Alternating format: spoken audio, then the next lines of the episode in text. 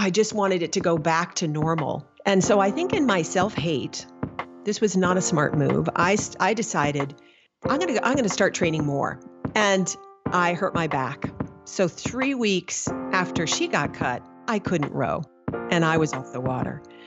And I, in hindsight, now believe I was sabotaging myself if I couldn't outshine her and I felt so much guilt about it. Like, I'm going to. I'm going to sabotage myself, hoping that would help the relationship get back to equilibrium, but it didn't. And that was probably the scariest time because the team was racing and getting faster. I didn't want to talk to anybody. I felt so much like I had let down. I felt revulsion. My Olympic dreams were slipping through my fingers and I couldn't power through it. I couldn't work my way through it. My body was saying no. It was so hard because I don't think I reached out to anybody. Nobody knew I was in such depression, you know, just so much shame. Mary, my physical therapist, just was like, What is happening, friend? You know, something's going on. And I just burst into tears because nobody had really asked me how I was. That just people felt uncomfortable with that. And she said, You know, we're doing a lot to fix your body, but you got to fix what's going on in your head. That's team dynamics expert and Olympic rower, Chris Marie Campbell. And I'm Bryan Falchuk. The Do a Day podcast. Will you hear from the most inspiring people who have been through hard times, overcome them, and have turned around to help others with what they've learned? I'm your host, Bryan Falchuk. I know because I've lived it myself. I've written about it in my book, Do a Day, and that's why I'm bringing you this show. Remember, today's a new day. Go out and do it. Hey, day doers. Welcome to another episode of the Do a Day podcast.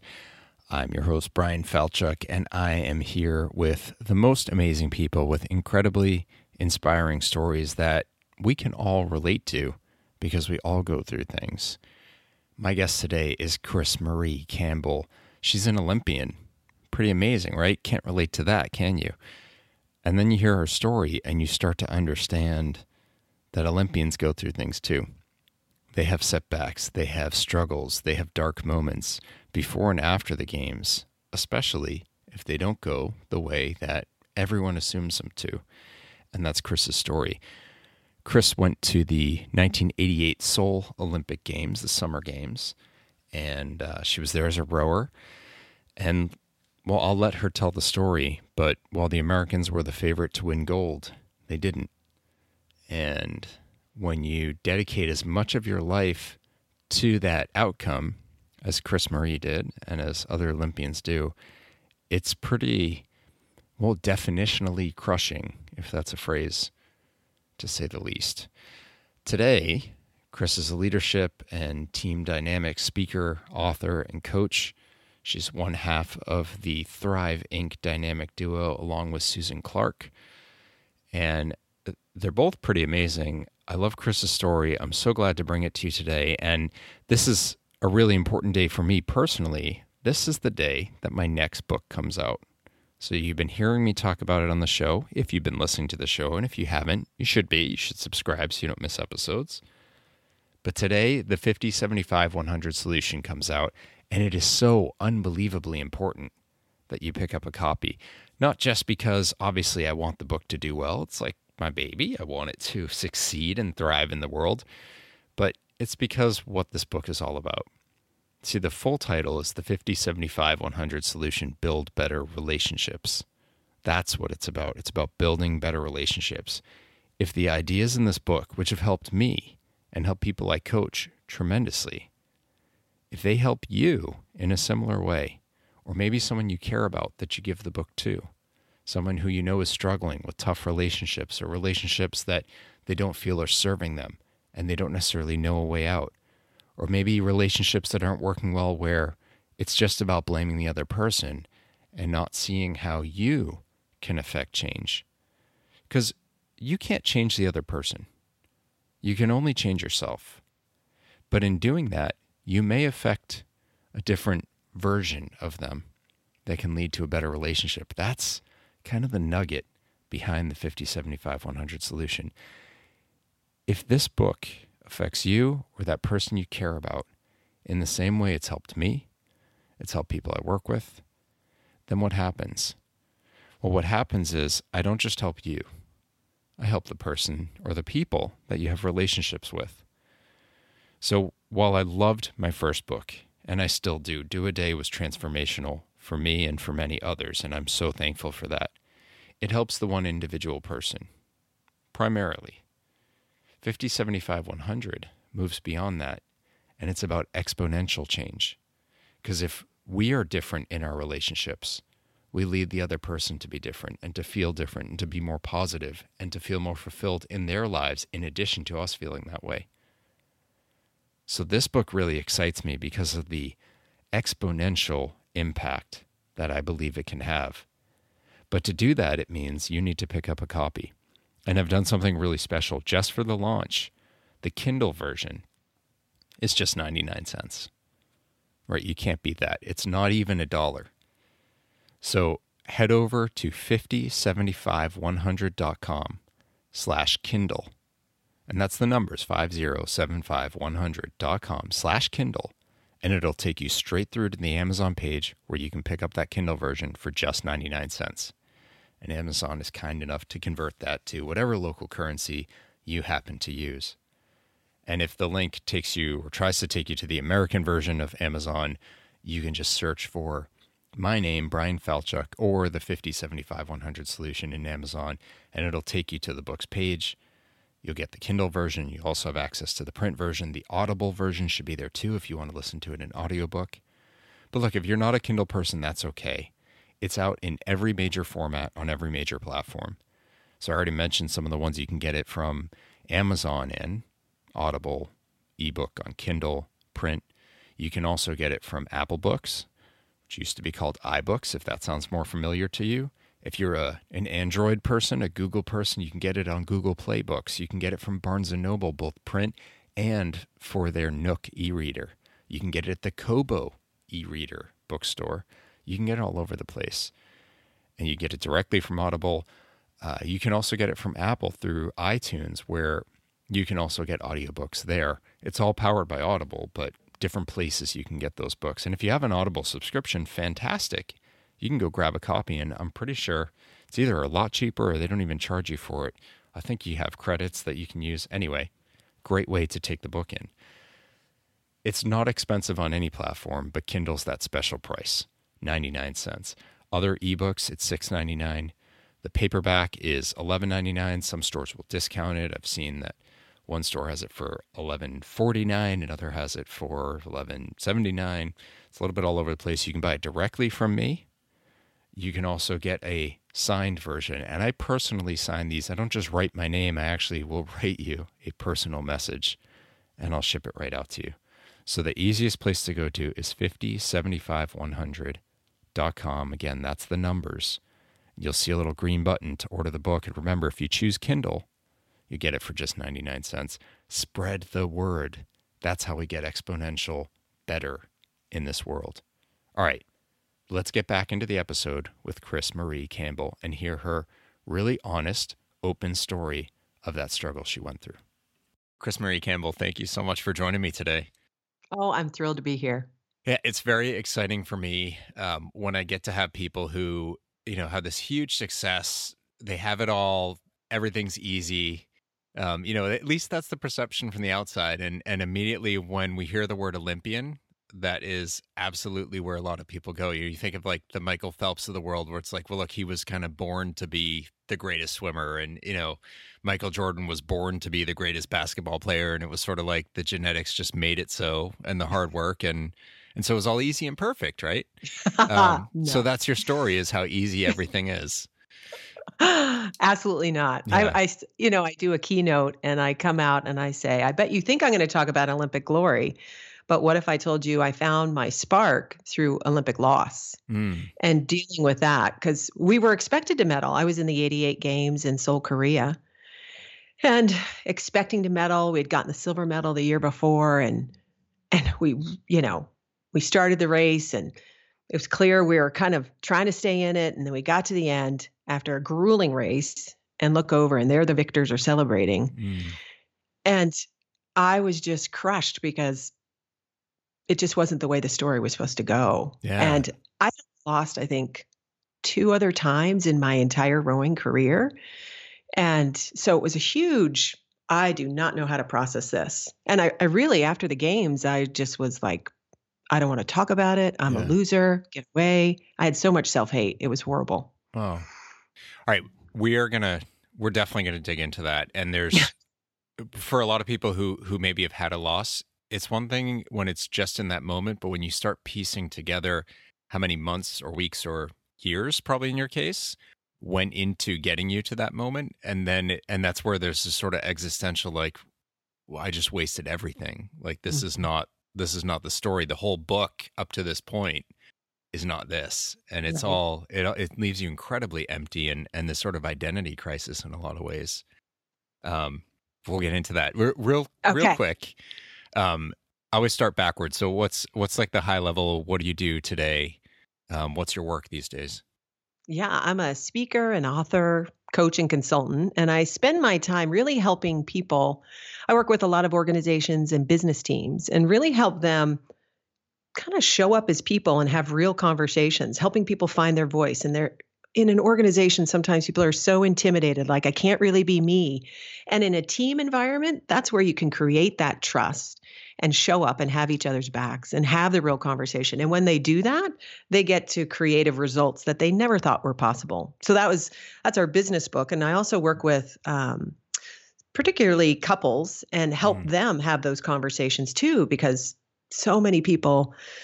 You know, we're not, we don't talk about our relationship. So Yeah. everything's fine.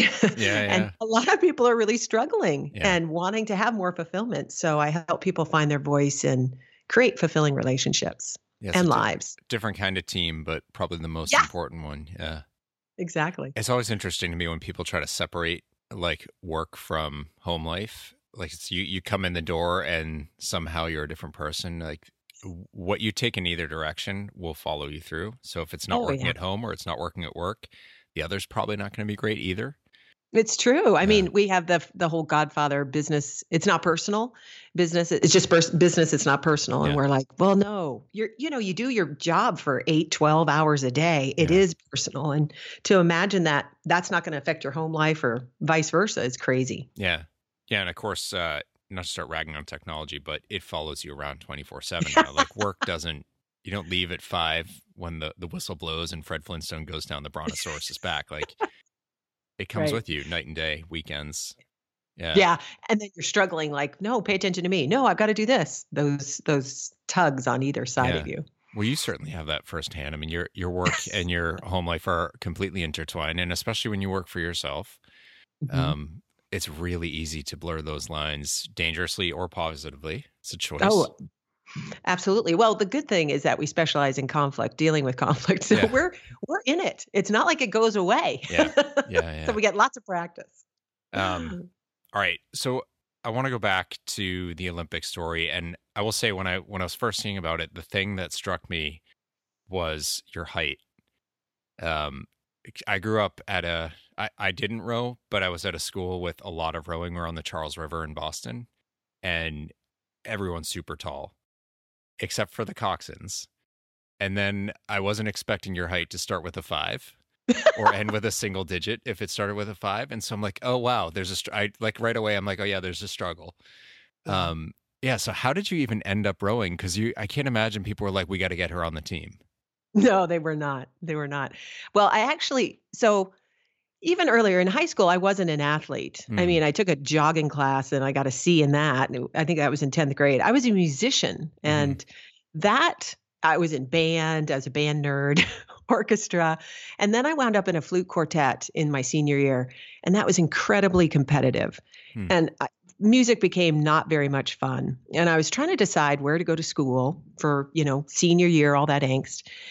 And the colonel wanted me to go to West Point and that my dad's the Yeah, colonel. yeah. I figured you're not talking about KFC. no, Yeah. no. And all I knew is I wanted to get far, far away from the colonel. Yeah. And so I, one day I was watching TV, eating a bag of Doritos just to kind of numb the pain. You know, when you could eat a whole bag of Doritos. Yeah. I can't do that now. and uh, I There's only one flavor of Doritos back then. I remember it's just the red one. Yeah. exactly. And your fingers get all orange and stuff. Yeah. Yeah. Um, but I was watching this made for TV movie, which, you know, they don't even have made for TV movies anymore. But it was this love story and it was filmed at the University of Washington in Seattle, which mm. is one of the schools I had applied to. But I was on the East Coast, I was in New Jersey. So okay. that didn't seem very, you know, nobody knew what University of Washington was. Yeah but it was this love story and she fell in love with him he was a rower they showed him you know in the collegiate eights gliding across lake washington mount rainier and all of a sudden i was like oh I want to go there and maybe I'll fall in love and be a rower. And, you know, I had this whole different energy about it. Yeah. And not a week later, I got a flyer in the mail that said, Hey, if you're five foot eight or taller, come down to row. Yeah. Now I'm five foot six, but I didn't think they'd check. Yeah. And the first day I almost didn't go down, but I got, you know, my roommate's like, Didn't you say you're going to do that rowing thing? So I went down there and there were 110 other women. Oh, wow. Like, and th- this is before they had a lot of scholarships and and these women. I mean, it's like my neck hurt from looking up because yeah. you're right. Like these were beasts. These weren't elite flute players. They were jocks and built and strong yeah. and and plus they knew rowing. I knew nothing of rowing. And the coach walked up to me and said, "So do you want to be a coxswain?" I didn't even know what that was. And the yeah. woman next to me said, You know, that's a short person that steers a boat. And I said, No, I want to row. Yeah. And without a word, she turned and walked away, kind of looked disgusted. Yeah. But I was so enamored and I didn't I didn't have anything to lose. I had no fear of sports because I hadn't been in sports. So mm. I just, you know, I had to g- get in shape and and then I remember the uh I was so there's 110 of us. There's a lot. So half goes out with the head coach and half goes out with the assistant coach and I had been going out with a head coach, so I thought it was all that. Yeah. And then um, I got booted down to the assistant coach. And at this point, I had some attitude, and I was like, "Well, why am I with you?" you know, I was I was young. Yeah. and she just she looked at me and she said, "Listen, you're a squirt. You're not. You'll be lucky to do anything in this sport. And if you do, you've got to lose the attitude. You got to figure out how to make boats go fast and work with a team." And I was like, "Whoop, okay."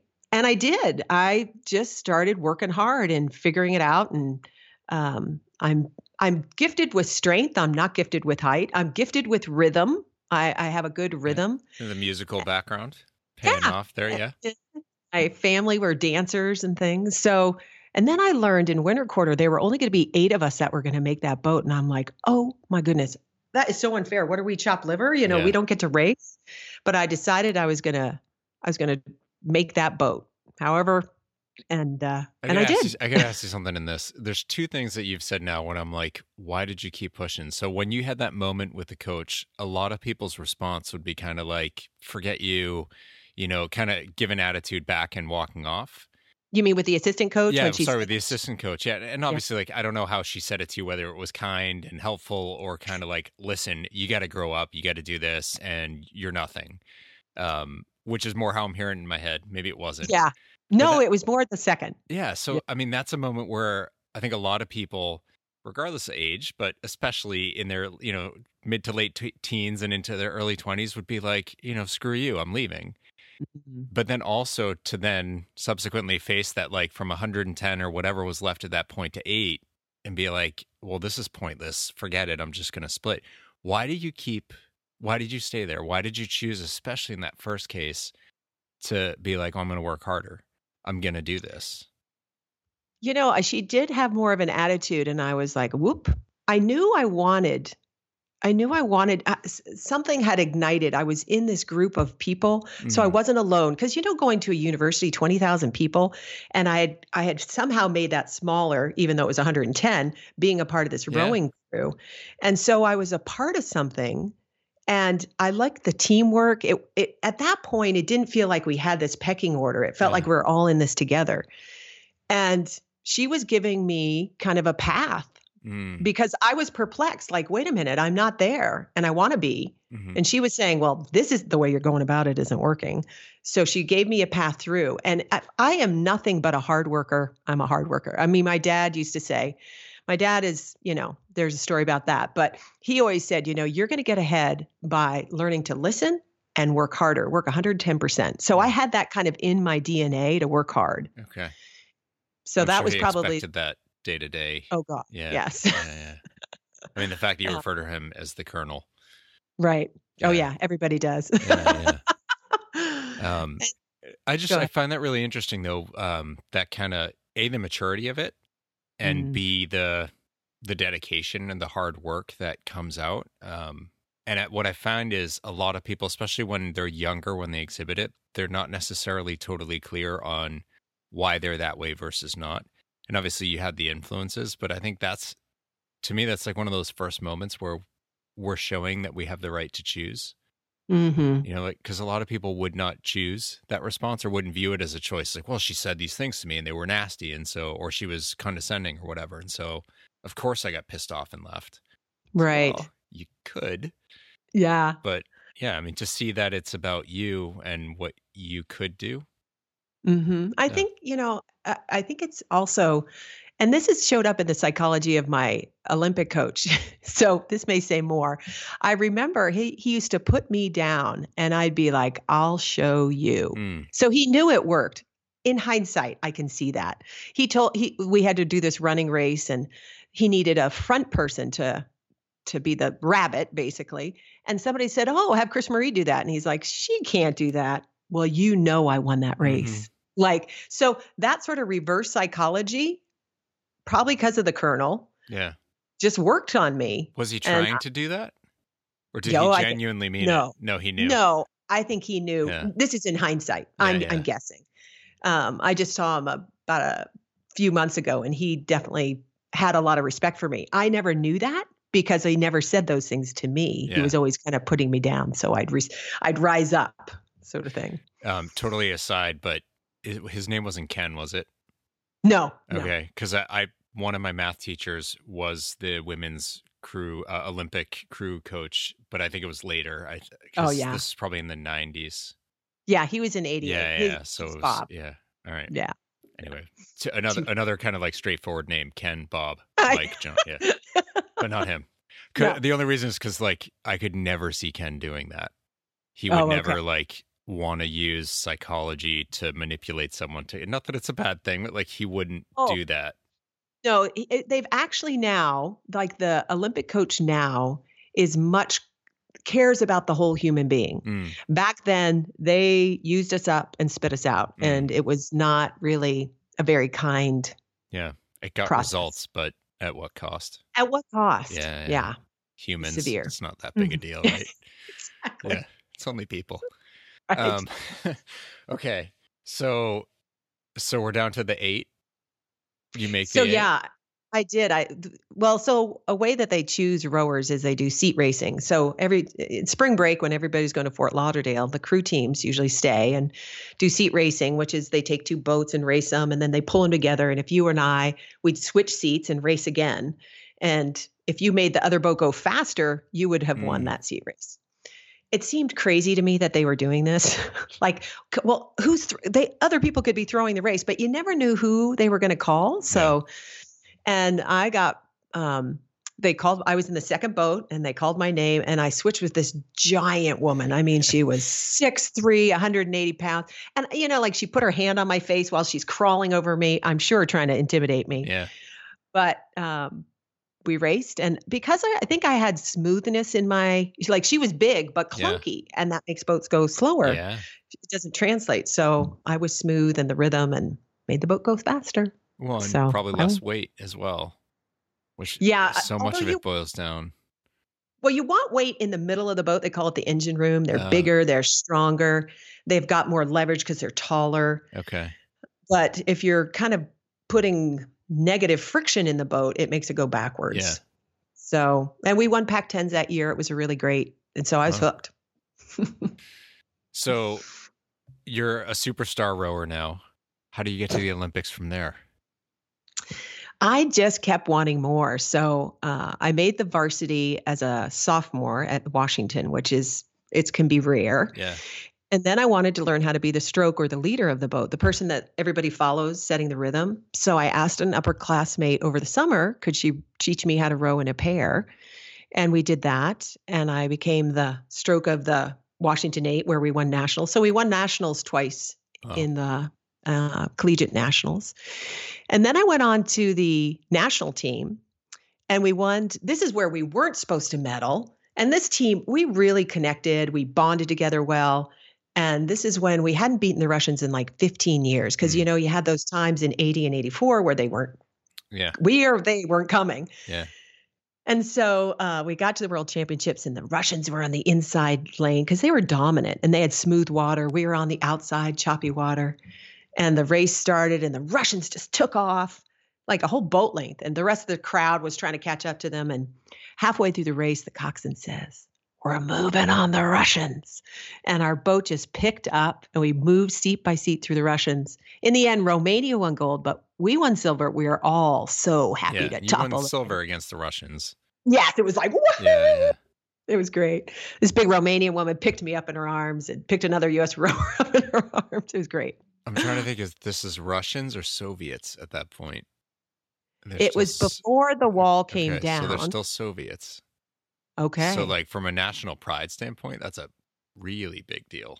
I know. Yeah. And they, they were so dominant. Nobody beat the Russians. yeah. Now, in the meantime, the race got twice as long. We used to race three minutes, a thousand meters, and then the women's race got to 2,000 meters. And I don't know, depending on what they were doing in their training, if they, you know, they were short burst versus. Yeah. A little bit more Steady. endurance. Mm. Yeah, Yeah. I'm I'm not gonna accuse them of doping, but doping can be very helpful with the short burst stuff, and especially if that's what you train. It, ultimately, it's what you train for, Yeah. because you train so intensely at that level. Mhm. Um, but that's that's another podcast. Um, so that, that how did you feel coming out of that? Was it was there any sense of vindication? Were you focused on not getting gold, or was it just like we weren't expected to do Oh. anything and it was them and we beat them at like It was total joy. yeah absolutely joy and satisfaction and it was such a yeah it was I, it never felt like losing that even though i was we were silver it just felt such a a huge accomplishment Yeah. it was a yeah happy moment So when That I- that's the year before the Olympics? hmm Okay. so then i was going in now we had proven ourselves and and i was setting up to be the stroke of the boat because i i had actually technically i could be the stroke but i was young when we were in 87 i'd never been on the world stage so i was in the bow but i was competing for the stroke seat with my best friend and and if i had to beat anybody i had to beat her Mhm. and then the coach comes in in six months before the games. Games are in September. This is March. And he said, This is after we've had two workouts where we've been lifting weights. I mean, we're, you know, really exhausted. And we didn't know he was going to do this. He said, Hey, if I read your name off, you can come back tomorrow. Otherwise, don't bother. And now this wasn't the whole Olympic squad. This is just the Seattle training squad. Yeah. And he read my name off, and I was like, Whew. and he didn't read my best friend's name off. And for a split second, I was like, Yay, I won Oh. Yeah. in my mind. And then I looked at her, and of course, she was shocked and devastated. Yeah. Oh, and I felt so much guilt and shame as if I had personally cut her Yeah. myself. And so that was devastating to me because she didn't want to talk to me. Of course, she's, you know, in her own pain and Yeah. failure. And, ugh. and I, I just wanted it to go back to normal, you know, like, oh my gosh. And so I think in my self hate, this was not a smart move. I I decided, hey, because I'm gonna I'm gonna start training more. this is the start of racing season, but I decided I'm gonna start powerlifting, which is a dumb move. I didn't talk to the coach, found a new trainer, a different gym. This isn't the time to bulk up Yeah. when you're racing. It's more endurance. And I hurt my back. So three weeks after she got cut, I couldn't row and I was off the water. And I, in hindsight, now believe I was sabotaging myself because you know that upper limit that Gay Yeah. Hendricks talks about. You know, if if I couldn't outshine her, and I felt so much guilt about it, like I'm gonna I'm gonna sabotage myself, hoping that would help the relationship get back to equilib- equilibrium. But it didn't. She, Yeah. you know, really didn't want to talk to me, and that was probably the scariest time because she's not talking to me. This didn't go off to, for a week. This was like a month and then Yeah. another month, three months. And the team was racing and getting faster. She wouldn't talk to me. I didn't want to talk to anybody. I felt so much like I had let down. I felt revulsion, like my Olympic dreams were slipping through my fingers and I couldn't power through it. I couldn't work my way through it. My body was saying no. And that was um um it was so hard because I don't think I reached out to anybody. Nobody knew I was in such depression. And one day I went in they had they had given me pain pills for my back, Yeah. But I was tough so I wasn't going to take them. And then at one point I thought, wow, well I could take them. Yeah. I could take the whole bottle and that would make this a lot easier, you know? Yeah. I've just so much shame. Yeah. Um, but I wound up having to go to my PT appointment. You know, I saw the clock and I thought, okay, I'll take these pills when I get back. And I walked in and Mary, my physical therapist, just was like, What is happening, friend? You know, something's going on. And Yeah. I just burst into tears because nobody had really asked me how I was. Yeah. That just people felt uncomfortable with that. And she said, You know, we're doing a lot to fix your body, but you got to fix what's going on in your head. Yeah. And I was just a blubbering, you know, mess of tears. And then she handed me, she goes, I don't know if this will help, but I'll, I'll, she handed me a copy of The Mental Athlete. And I got home and I just chucked it on the table next to the pills. And I must have walked by that table, you know, 25 times. And then the 26th one, I picked up the book and I read it that night. I was, and it, Mm. it talks about training, even though you're injured, training your body at a neurological level using visualization. hmm And I was like, okay, finally something I can do. And so I made a tape of the rowing, you know, my stroke, my legs exploding, my body opening, and and uh, I listened to that thing over and over and over again. And and then they actually called me. They said, "Hey, do you want to come to the Olympic tryout selection camp?" It was starting in mid June, and I just was like, "Yes." I didn't care what I was going to do to my back. I was going to row because I didn't want to wait four more years. Did you feel like you had come through that? Like, did you have another moment where you looked at that pill bottle, or did you have more dark times, or was it really post reading that book that you maybe, maybe even post just the outlet?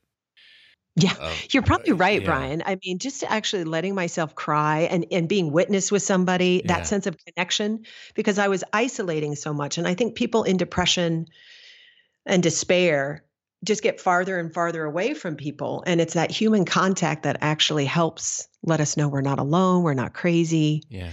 But I could, I had something to do because before then I could only go to PT and swim in the pool Mhm. and then be in my apartment. I, I remember being in my apartment, looking at the ceiling fan, you know, just laying on the floor, like, what, who am I? Yeah. I've got no worth as a human being, is what was going on in my head. And this is your full time. You weren't you weren't working otherwise. This was you were training and I had just. I had just quit in March to train full time. So I'd lost my job, Yeah. lost my best friend, lost the team, yeah and you know really didn't have a connection to anybody else. My my parents thought rowing was a waste of time so they Sure. weren't really supportive. So yeah.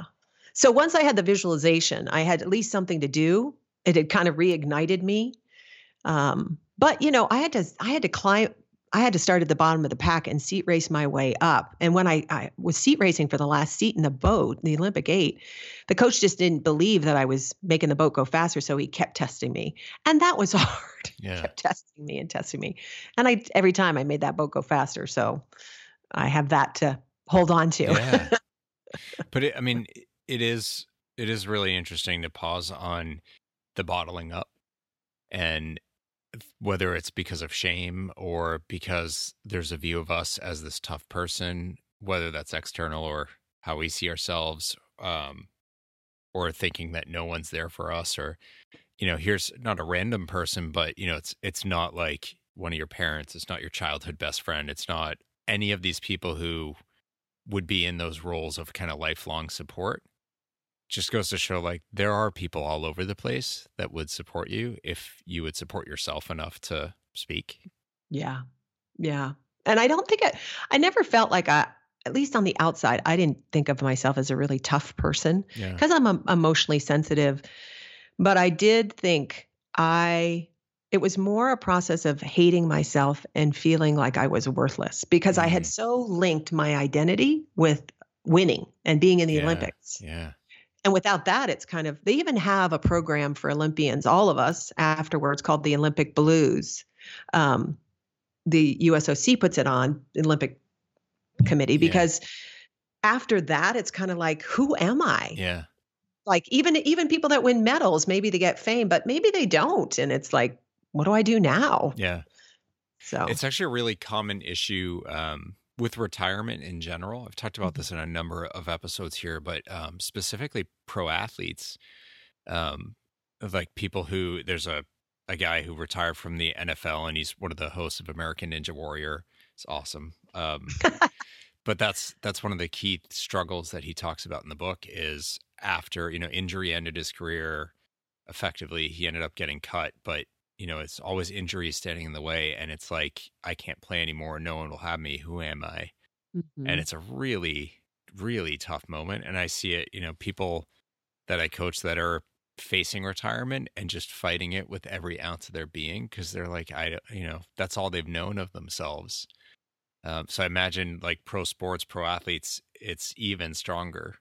Yeah, I Uh, think even um, Boeing. I was a flight test engineer at Boeing, and the retirement, like most, like I think it was, they had a lot of men, so they had a lot of data that the men who retired usually only lived like two years mm, hmm because you're so you have this purpose, you're out in the world, you're engaged, and then now what? yeah, You know. yeah. So I can see it with pro sports and just any regular Joe that has been Yeah. working so long.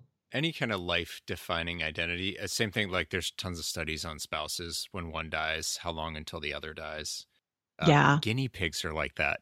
Oh, Really really? interesting. yeah. If you have more than one guinea pig, at least have three is the rule that I've heard. Because if you just have two and one dies, the other one will die. I think it's like within days or, Oh, or that's weeks that they, yeah, and they're like super blue and Aw. it's not I just mean, humans. No, and I think you know when somebody is going through this whole thing about depression, if when when there's not like a support group that's letting the person know you're more than this, Yeah. like you still have to walk the dog or you're still, you know, like it can be simple things that pull us out of that depths of despair. And I think you're like another piece is having somebody, even a stranger, Yeah. care makes Yeah. a difference. So don't hesitate to ask somebody how they're doing Yeah. if you're worried about them. Yeah. you just need someone to see you, Mm-hmm. but sometimes Yeah. you need to ask. Right. Yeah. Yeah. I know. um I, it is pretty amazing the the lack of length of time between that appointment and making the boat that Yeah. It was probably um probably it was in the it was in the third month. So I think I had done the the visualization thing for a couple of weeks before I got the call. And then it was I got actually the boat got set a month before the game. So it was Mhm. August when I got in the boat. it's a pretty But quick yeah. turnaround from that level of depth Yeah, it was. um, to Uh, that level of pride really Well, uh, yeah, I was very excited. But then when we got to the games, you know, we lost. And so Yeah. then I went right back down into the, the depths of despair. Like, oh my gosh, I made the boat. I came back and then we didn't win. And I literally walked away. I put down my oar. I didn't talk to my teammates. Anybody who asked me about the games, I'm like, uh, I changed the subject. And it wasn't literally, I, and anytime the games were on, I would be crying. I couldn't watch the games. And then I met Susan, my my wife now, and she she was so excited to talk to me because I was an Olympian. And I just said, "No, stop it. I don't want to talk about that." And she was like, "Why?" And I said, "I'm a loser." And she literally laughed in my face. This is like the first time I'm meeting her. Laughed in my face and said, "You got to change that story because if you're a loser, what does that make the rest of us?" oh And uh, it was enough of a again, like the coach, enough up of yeah that i i decided okay and i got a coach and i started working on you know re kind of claiming that experience um because i i'd shoved everything in the closet about it Mm, and uh and I reclaimed a lot of happy memories from that, like when we went down to LA before the go- games, and the, in rowing you get a T-shirt. That's all you get. That's the only gear.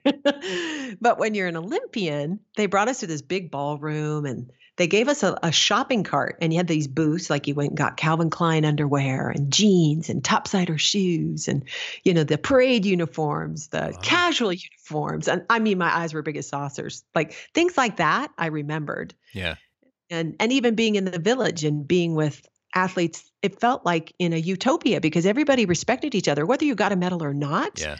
People like I'd sit next to this is before the wall came down, like the West German bikers and then the Swiss, you know, gymnast or whatever it was. Yeah. You just were accepted. And that felt really neat. Yeah.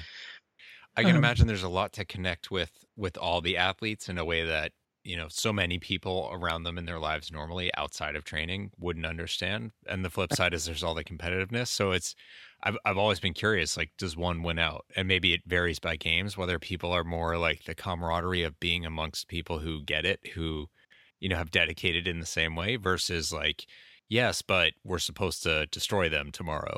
like I, can I have dinner next to you? Right. Well, we weren't. I wasn't sitting next to the rowing teams. All right, so just- maybe that's be was okay.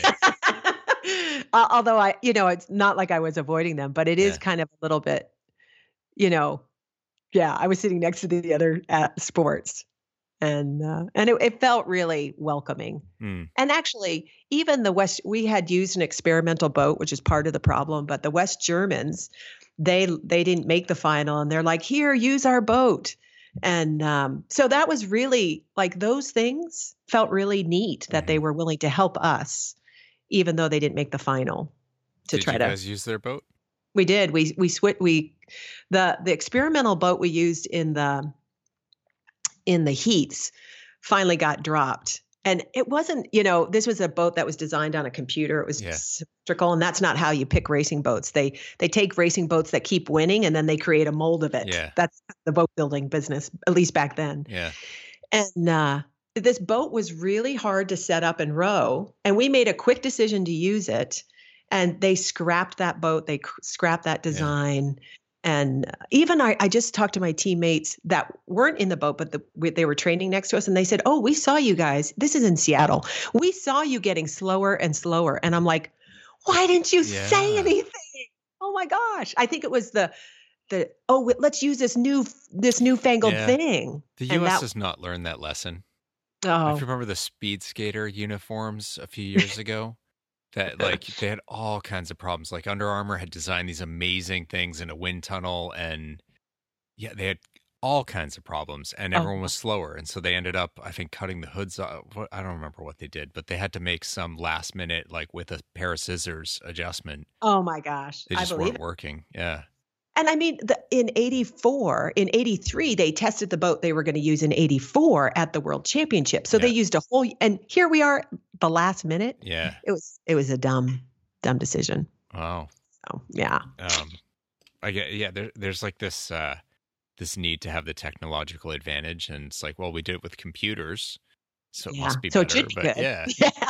like you're just doing through iterative design and like taking a mold of a winning boat that's that's like the 1700s Yeah, I know. um yeah sometimes there's nothing wrong with that so um, i don't want to make this about me but i had a similar experience that uh my i've done one marathon i Oh, call wow. it my first not Yeah. my only because there will be more um Mhm. but it didn't go well and it Mhm. was you know i trained for five months and i just happened to get some kind of bug a couple days before and i didn't know if it was just nerves and you know now i'm in a hotel in chicago i'm not in my bed maybe that's why i'm not sleeping like i had an excuse for it and of course it's like you're just nervous or you're Mhm. anxious or whatever which is totally understandable and it probably was but i ended up having a fever and you know other Oh. stuff i did the race but i kept like I I was struggling. I kept eyeing the medical tent. I'm like, I don't know if I'm putting myself in danger. Like, should I actually be taking myself out? Is it just because this is too much for me? And um, I finished an hour and uh, yeah, maybe like an hour behind where I definitely should have, and maybe like Mhm. an hour and 20 behind where I could have if I was at my peak. Mm. Um, and I just was crushed emotionally. Aw. Yeah. Like I, I saw someone snapped a picture of me on the side, and I'm like, eh.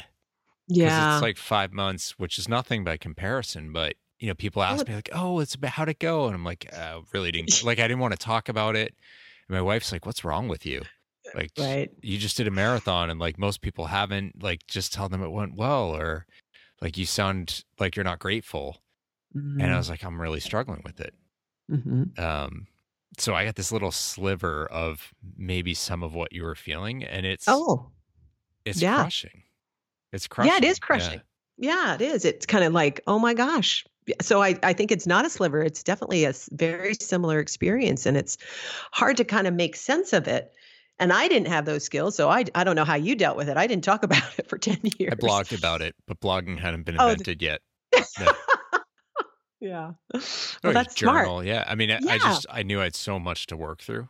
Yeah, I know. Um, and it's, I mean, look, and I ended up, one of the chapters in my book is about it. So it took me probably two more years until I felt pride when I said I did it instead Yeah. of like having to immediately follow up. I did a marathon with, but, you know, it went I totally- so horribly in this. Yeah. I totally get that. I, I, like a fraud. I just two years ago, if I turned around, you'd see my Olympic tattoo because it, and it was so this is almost what? Almost, it was almost 30 years ago. And i after the games, and I finally got an Olympic tattoo because I finally was like, I am an Olympian. I, it's behind me, but it'll always be a part of me. But that same idea, like feeling pride, I had so much self hate that I wouldn't let myself feel anything like that. So yeah. it's been, it's accumulated. So, Mhm. Have Have you struggled with that in other aspects of your life as well, or is it really just tied to the rowing? You know, I when I was getting ready for this keynote and I was talking about how I started rowing and I found that when I ran into difficulty, I would just sh- shove things in the closet Mm, and that the pattern I didn't know back I didn't grow up learning how to talk about my feelings Sure. or process that was the kernel. yeah, yeah. The colonel was pretty explosive, and I, every night at dinner was like running the gauntlet, hoping he wouldn't explode. So I started to become a pleaser and an achiever. So, what do you want me to do? And I'll become that. So, I really lost touch with who I was and what I wanted and how I felt. And I didn't know how to process that. And so, that's been really after the games. I literally went to PT and I went to, you know, a therapist and I started my work and then really reclaiming the Olympics, but learning how to process yeah, these feelings that we have all the time Yeah. that are that are there for some good reason. And that's what I help people do now is like recover from failure and regain a sense of their resources and who they are. Because there's it's it's such a waste otherwise. yeah. Well, I want to ask you about some of the mechanisms that you think were the most beneficial to you in that. But one of the things I'm really curious about is you described yourself as a pleaser before. After doing the work and everything, would you still say you're the same person, or have you changed your style? Would you not classify yourself as a pleaser anymore? You know what I started to do? I, was such a pleaser that uh, all I was was my work, and I Mm. w- wound up. I was at Boeing, and then I went and got my MBA and worked at Arthur Andersen, which is a top tier at the time Yeah. consulting. And it was, and I had no hobbies. It was work, work, work, work, work. And what I started to do after processing the games is I started to have more of like, well, wait a minute. I actually love dance. So I started hip hop dancing. I started painting. I started acting. Mhm. I'm in community theater. So I found more of me and started to enjoy life more. Yeah. So sure, do I want you uh, do I want this to be the best podcast ever? Of course. You know, everything is about like doing a high performance, Yeah. but I have now I know that I'm more than my performance. I know that I have people that love me. yeah, I tell people about my my successes and my struggles. So there's more of me that um, helps me recover quicker and bounce bounce back and know that this is just one aspect of life, not the whole thing. Yeah. I asked just out of the idea of whether we have to change who we are, um, you know, to get through these things and that not exactly, you know, not in that sense of things. You can still be you. Um, Mhm. but maybe it's, you're not, you might still be a pleaser in, in many aspects or want to perform at that level. So people are pleased with what you've done. But one of those people now is you. Exactly. Yeah. I, I, I was thinking about that. Like it, it is. I care. Yes. Like how it feels for me. I'm not willing to sacrifice and not care about how it feels for me. So you're right. One of those people is me, and and I have a higher ranking, Yeah. which is good. yeah. Yeah. Yeah. Yeah. the Self, self worth. Um, Mhm.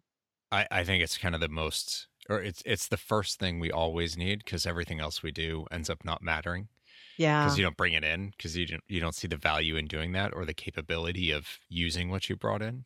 Right. So that's I mean. Yeah, I think I used to think fulfillment was about pleasing you and achieving. And now I know it's really about how alive I feel and the Mm. spark that I have. Sure, I want those results, but really the juice that keeps me going is how I feel inside. Yeah, I like that. Okay, Mhm. so some of the things that you think have been crucial in helping you, you know, through that therapy, through the processes you've done, how have you looked at, at yourself differently, your achievements and struggles, but not like you didn't say failures, Mhm. you know, successes and struggles. Um, yeah, what what do you think practice wise or mindset wise or really anything has been the most valuable? I think one of the things that I recognized is I had to settle into me and my body. I was so kind of out focused on the field, making scanning, making sure I was pleasing people. And I physically had to land in my body, become more mm. embodied through breath, through just even feeling like even now feeling my feet and my seat and bringing that in because our bodies are huge resources that we don't we don't use. We think we try to settle everything up with our head.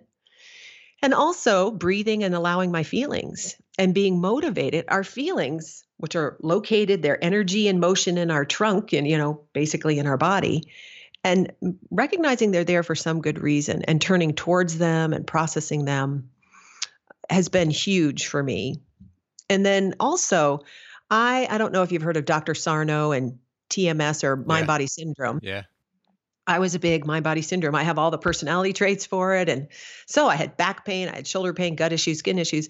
And when I started actually talking to my brain and saying, no, I'm no longer to be intimidated or distracted, I spent uh, almost 30 years not being able to work out. Now I can lift weights. I don't have to worry about my body because I know it's just my, it was my brain that was Mm, doing these learned nerve pathways. So dealing with chronic pain from a brain aspect and also an emotional aspect. I've done a lot of mind body work. I'm a mind body coach. So those have been some of my kind of crown jewels and learning how to say what I want, finding my voice. Because yeah. I didn't do that growing up. So Yeah. now I speak up, I let myself get angry.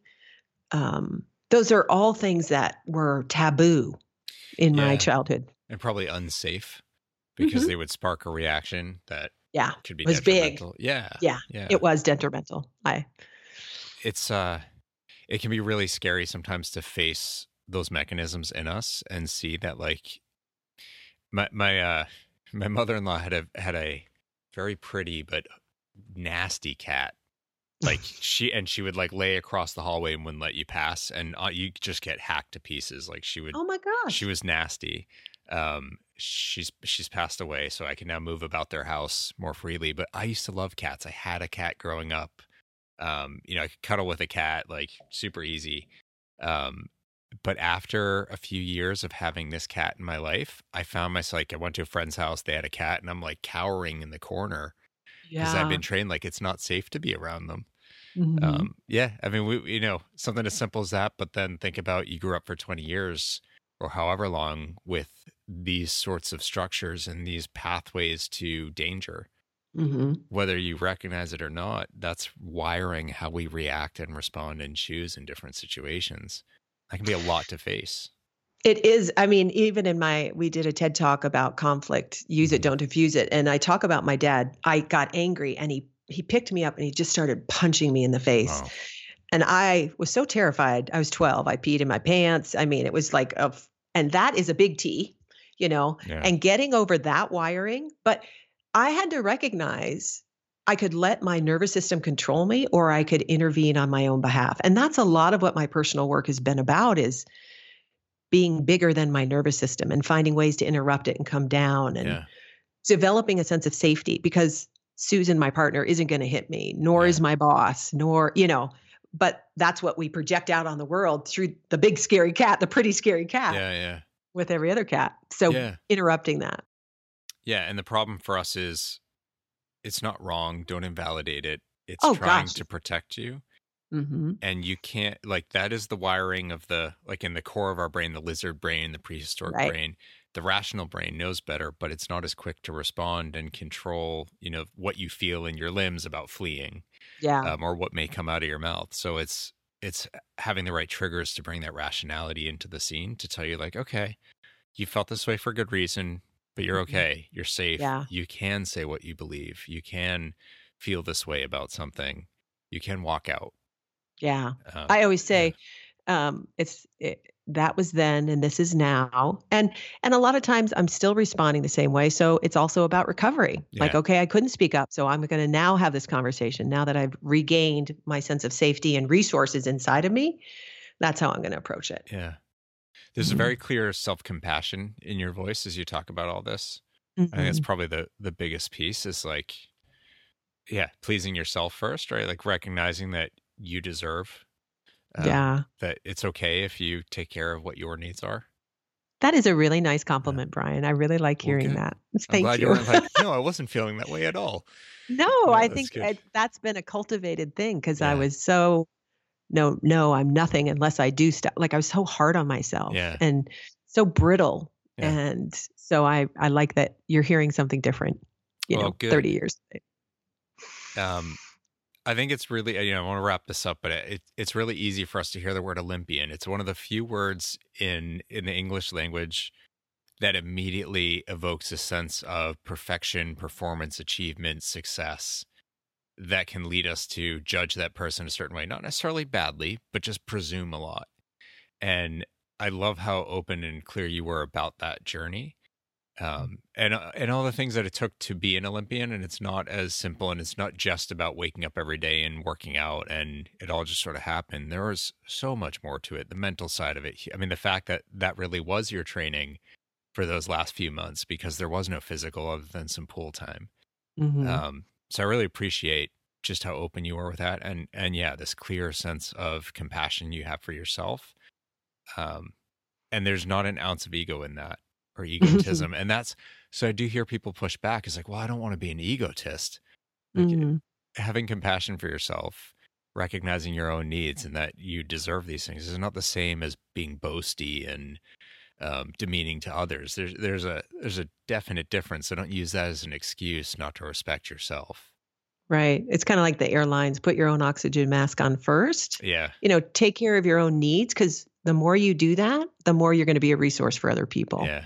But we're not trained that way. We're trained to sacrifice. No. Yeah. And I will tell you, I know that saying, and I hear it all the time, and I'm still pretty sure I would put my son's mask on before mine. Bryan, don't. I know, but he's so cute.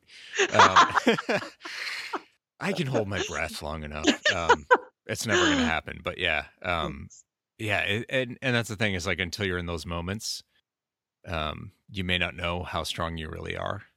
Oh, yeah. You have to, I yeah, really- stay stay present with it. Um, Chris Marie, you're fantastic. I really, Aw. really appreciate the time you gave me today. Where can people find out more about your work, your book? Um, I'm going to link to all this stuff, but give us the lowdown. What's the best way to see what you're up to? Well, we have our podcast, The Beauty of Conflict, where we talk about conflict at home or work or everywhere else because it's such a sticking point. Mm, Our, um, the, no our one web suffers with that. It's uh, Nothing at Yeah, all. yeah. And I mean, yeah, it's so funny. Um, our website is Thrive Inc. T H R I V E I N C dot com. So you can hear about us and our services. And uh, we also have Beauty of Conflict as a website because it talks about our couples book that's just newly released. Yeah. Congratulations.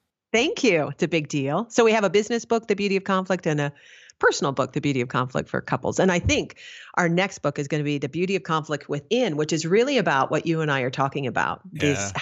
idea with this inner struggle.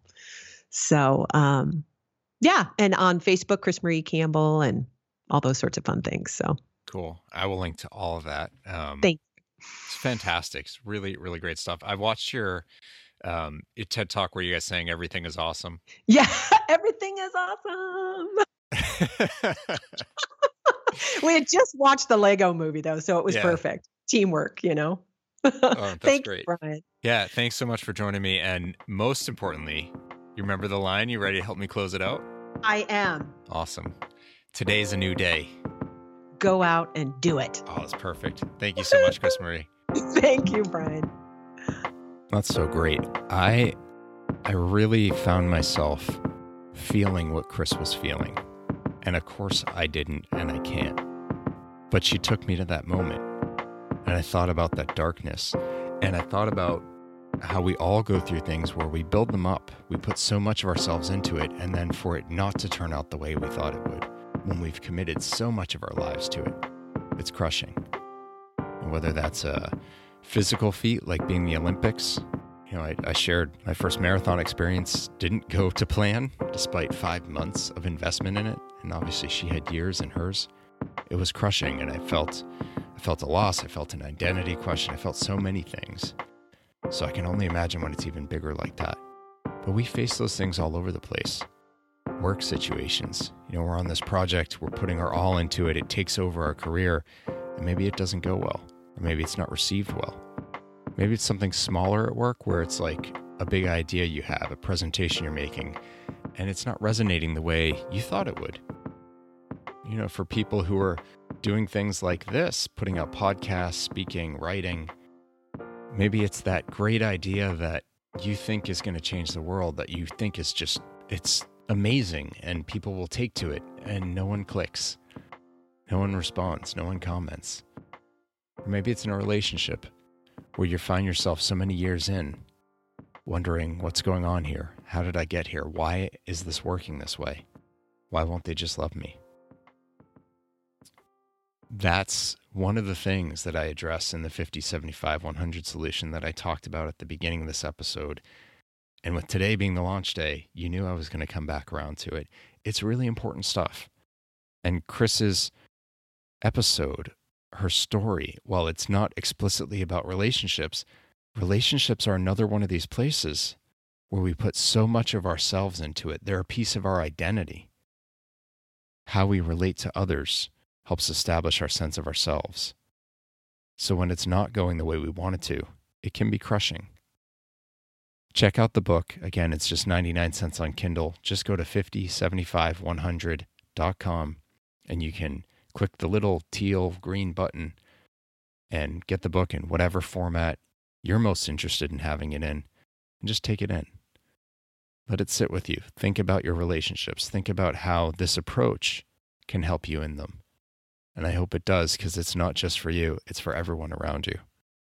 Or if you think there's someone in your life who could benefit from it, get them a copy because it'll help you indirectly by helping them. All right, go check out Chris Marie, her work with Susan Clark at Thrive Inc. You can grab her book, her TEDx. I'm going to link to all that in the show notes if you haven't checked that out already. Thank you so much for joining me. Remember to rate the show, subscribe to the show, share the show with someone you care about because there are people out there who need help, who need that inspiration to look within themselves and go out and do it. Thanks, everyone.